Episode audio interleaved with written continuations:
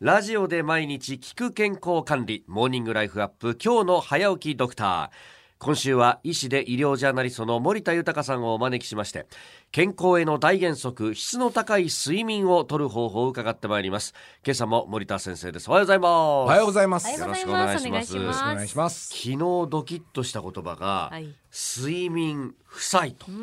えー、すわずかな睡眠不足が借金のように溜まっていく、えーこの睡眠負債に要注意とおっしゃったんですが改めてどういうデメリットがあるんですかはい、あの睡眠負債の仕組みですけれど、はい1時間毎日少なく寝ていったら、はい、はいその睡眠不足がどんどん体に蓄積するということなんですね。ほうほでうほう例えば7時間睡眠が推奨されてますけど、はい6時間睡眠を2週間続けた場合、はいその時の脳のダメージっていうのはですね、ええ2晩徹夜したのと同じぐらいになるんですね。えそんなにええ、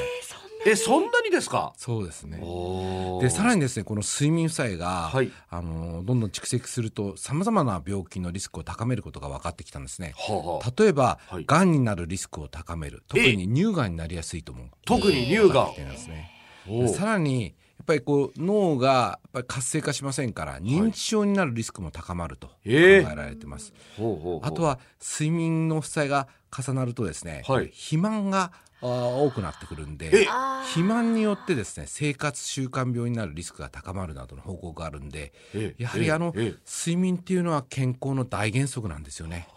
先生私朝の番組ついて1年間ではい、 7キロぐらい太ったんですよあそうですかはいあの睡眠不足になると食欲を司るホルモン、レプチンとかグレリンこれが変化してしまって、はい食欲が高まるっていうことが分かってるんですね。確かにお腹すくよねあのよく寝る子は育つって言いますけど、はい寝ない子は太ると、寝ない子は太るええこれもよく覚えておいていただきたいと思います。ああいや気をつけたいところなんですが負債だからこれ返せるじゃないですか負債だとしたら、はいなんか返す方法ってあるんですかそうですねやっぱり生活のパターンからどうしても睡眠時間を多めに取るっていうのは難しい方もいらっしゃると思うんですね。えで大事なのは睡眠の質を高めることなんですよね。ー、おーえだから布団に入ったらすぐ眠れるような、はいそういう生活習慣を学ほぶうそして寝た後も熟睡できるような状況になるとおいうことですね。具体的にはい一番大事なのはですねええ体温のコントロールなんですね。体温のコントロールはい、寝る直前までは体の温度を高めるんですこれお風呂などに入ったりするのもいいと思いますはいでその後えひんやりとしたお布団に入って体温を急に下げるんですねえほうでこの体温をジェットコースターのように上げてそして下げることによって寝つきが良くなって睡眠の質が高まるということが分かってるんですねへえであともう一つはやっぱ寝る1時間前からははいパソコンとかスマホはいテレビなんかを見ないと。こういうのを見ると、まあ、ブルーライトとよく言われますけど、はいええ神経を高ぶらせますので、はい睡眠に悪影響ということなんですが、私も本当に、えっとここ2年ぐらい前まではスマホをベッドサイドに置いてましたけど、今スマホはそうですねそんなに大きい部屋じゃないですけど3メーター先ぐらいに置いておきますあそうなんですかさすがに切る勇気はないんですよなんかあのなんかあった異常な時に連絡がね連絡があるから、ええ3メーターぐらい先を置いているとまあ余計なことでチェックしないじゃないですか手を伸ばしてええ届く範囲には置かない。そうそれがまあ一つのコツかなと思いますね、はあ、これあの睡眠負債って考えると寝だめをして返そうと思っちゃうんですけど、いや値段目も良くないと言われてますね良くないですかあの特に週末、は